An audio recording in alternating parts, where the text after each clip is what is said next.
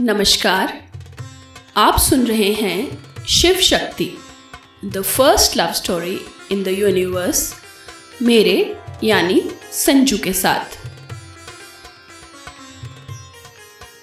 पिछले एपिसोड में हमने प्रजापति दक्ष और उनकी पुत्रियों के बारे में जाना। तो चलिए अब इस कहानी को आगे बढ़ाते हैं। दक्ष प्रजापति यज्ञों के लिए देवताओं के कार्यवाहक पुरोहित थे और प्रतिदिन की भांति वो उस दिन भी एक बड़े यज्ञ की अध्यक्षता कर रहे थे। यह यज्ञ दिव्य और नश्वर के बीच पवित्र संपर्क और ब्रह्मांड के लौकिक क्रम और संतुलन को बनाए रखने के लिए आधारभूत था। मनुष्यों द्वारा किए गए यज्ञ और हवन की आहुतियों को प्राप्त करने के लिए सभी देवी देवता प्रजापति दक्ष के महल में प्रतिदिन उपस्थित होते। वास्तव में सामग्री की कस्तूरी गंध, लकड़ी, पत्तियों और औषधीय जड़ी बूटियों का प्रसाद जो मनुष्यों द्वारा यज्ञशाला में चढ़ाया जाता, वो देवताओं के लिए अति महत्वपूर्ण ऊर्जा होती, जिसे देवता बड़ी विनम्रता से ग्रहण करते और मनुष्यों को आशीर्वाद देते। किंतु प्रजापति दक्ष की पुत्री सती को इस तरह के नियमों से बंधना नहीं भाता था। सभी बहनों में सबसे अलग और दिव्य सती स्वभाव से स्वतंत्र थी।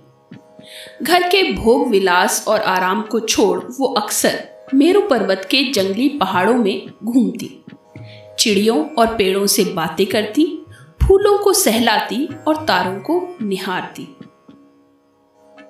यज्ञ में अभी समय है। यही सोच उस दिवस भी सती प्रातः काल ही जंगलों की ओर निकल गई। जंगल में घूमते हुए नीले हरे पेड़ों को सुशोभित करने वाले सफ़ेद फूलों को सहलाते हुए सती ने आसमान की ओर नज़र उठाई तो उसकी नज़र एक अतरंगी से नक्षत्र पर पड़ी। ये रंगीन नक्षत्र मेरे बालों में कितना प्यारा लगेगा। उसने सोचा, अब सती कोई साधारण कन्या तो थी नहीं, वो देवी थी। ऐसा इस संपूर्ण ब्रह्मांड में क्या था, जिसे वो चाहे और वो पलक झपकते ही उसके सामने न आए।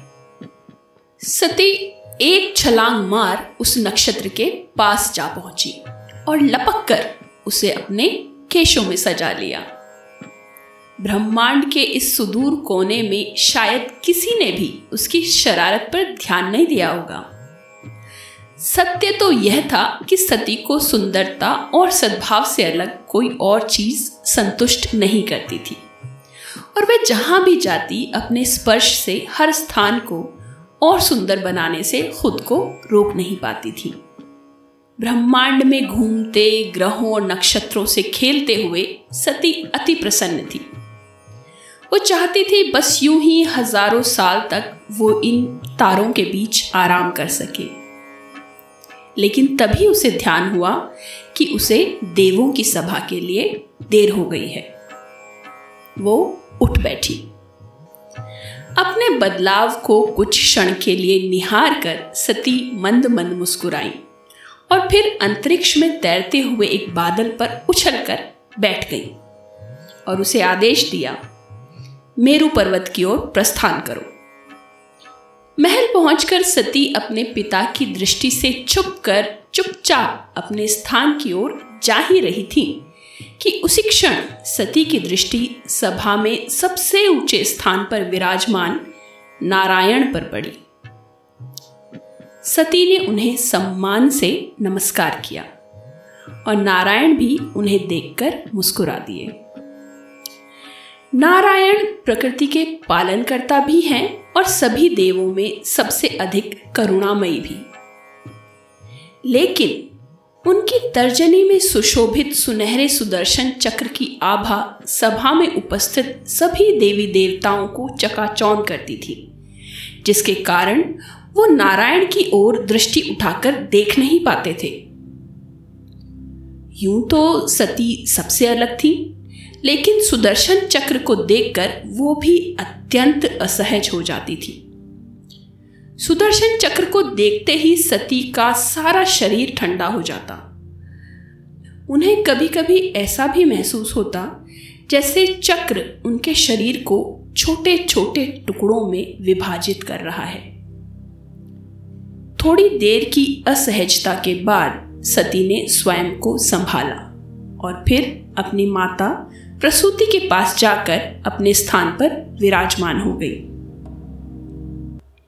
प्रजापति दक्ष ने सभा की ओर नज़र घुमाई और फिर बोले, चित्रगुप्त, क्या सभी देवी देवता सभा में आ गए हैं?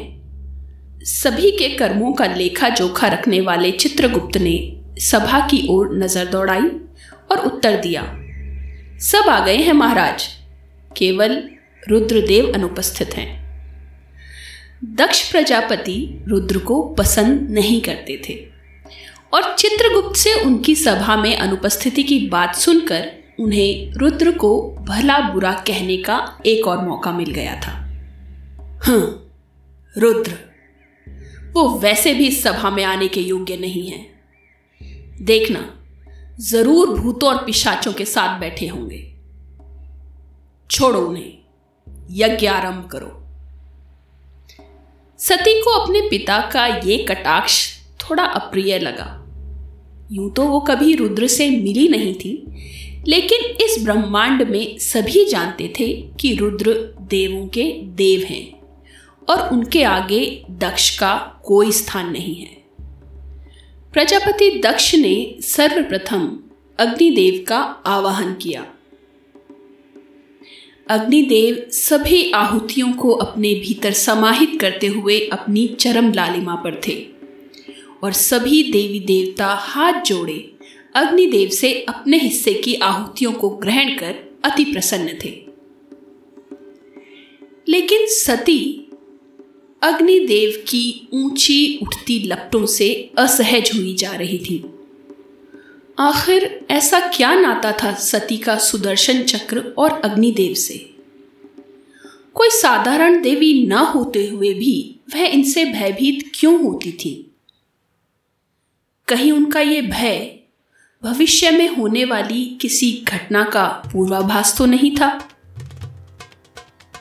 जानने के लिए जुड़े रहिए Shiv Shakti, the first love story in the universe से। धन्यवाद।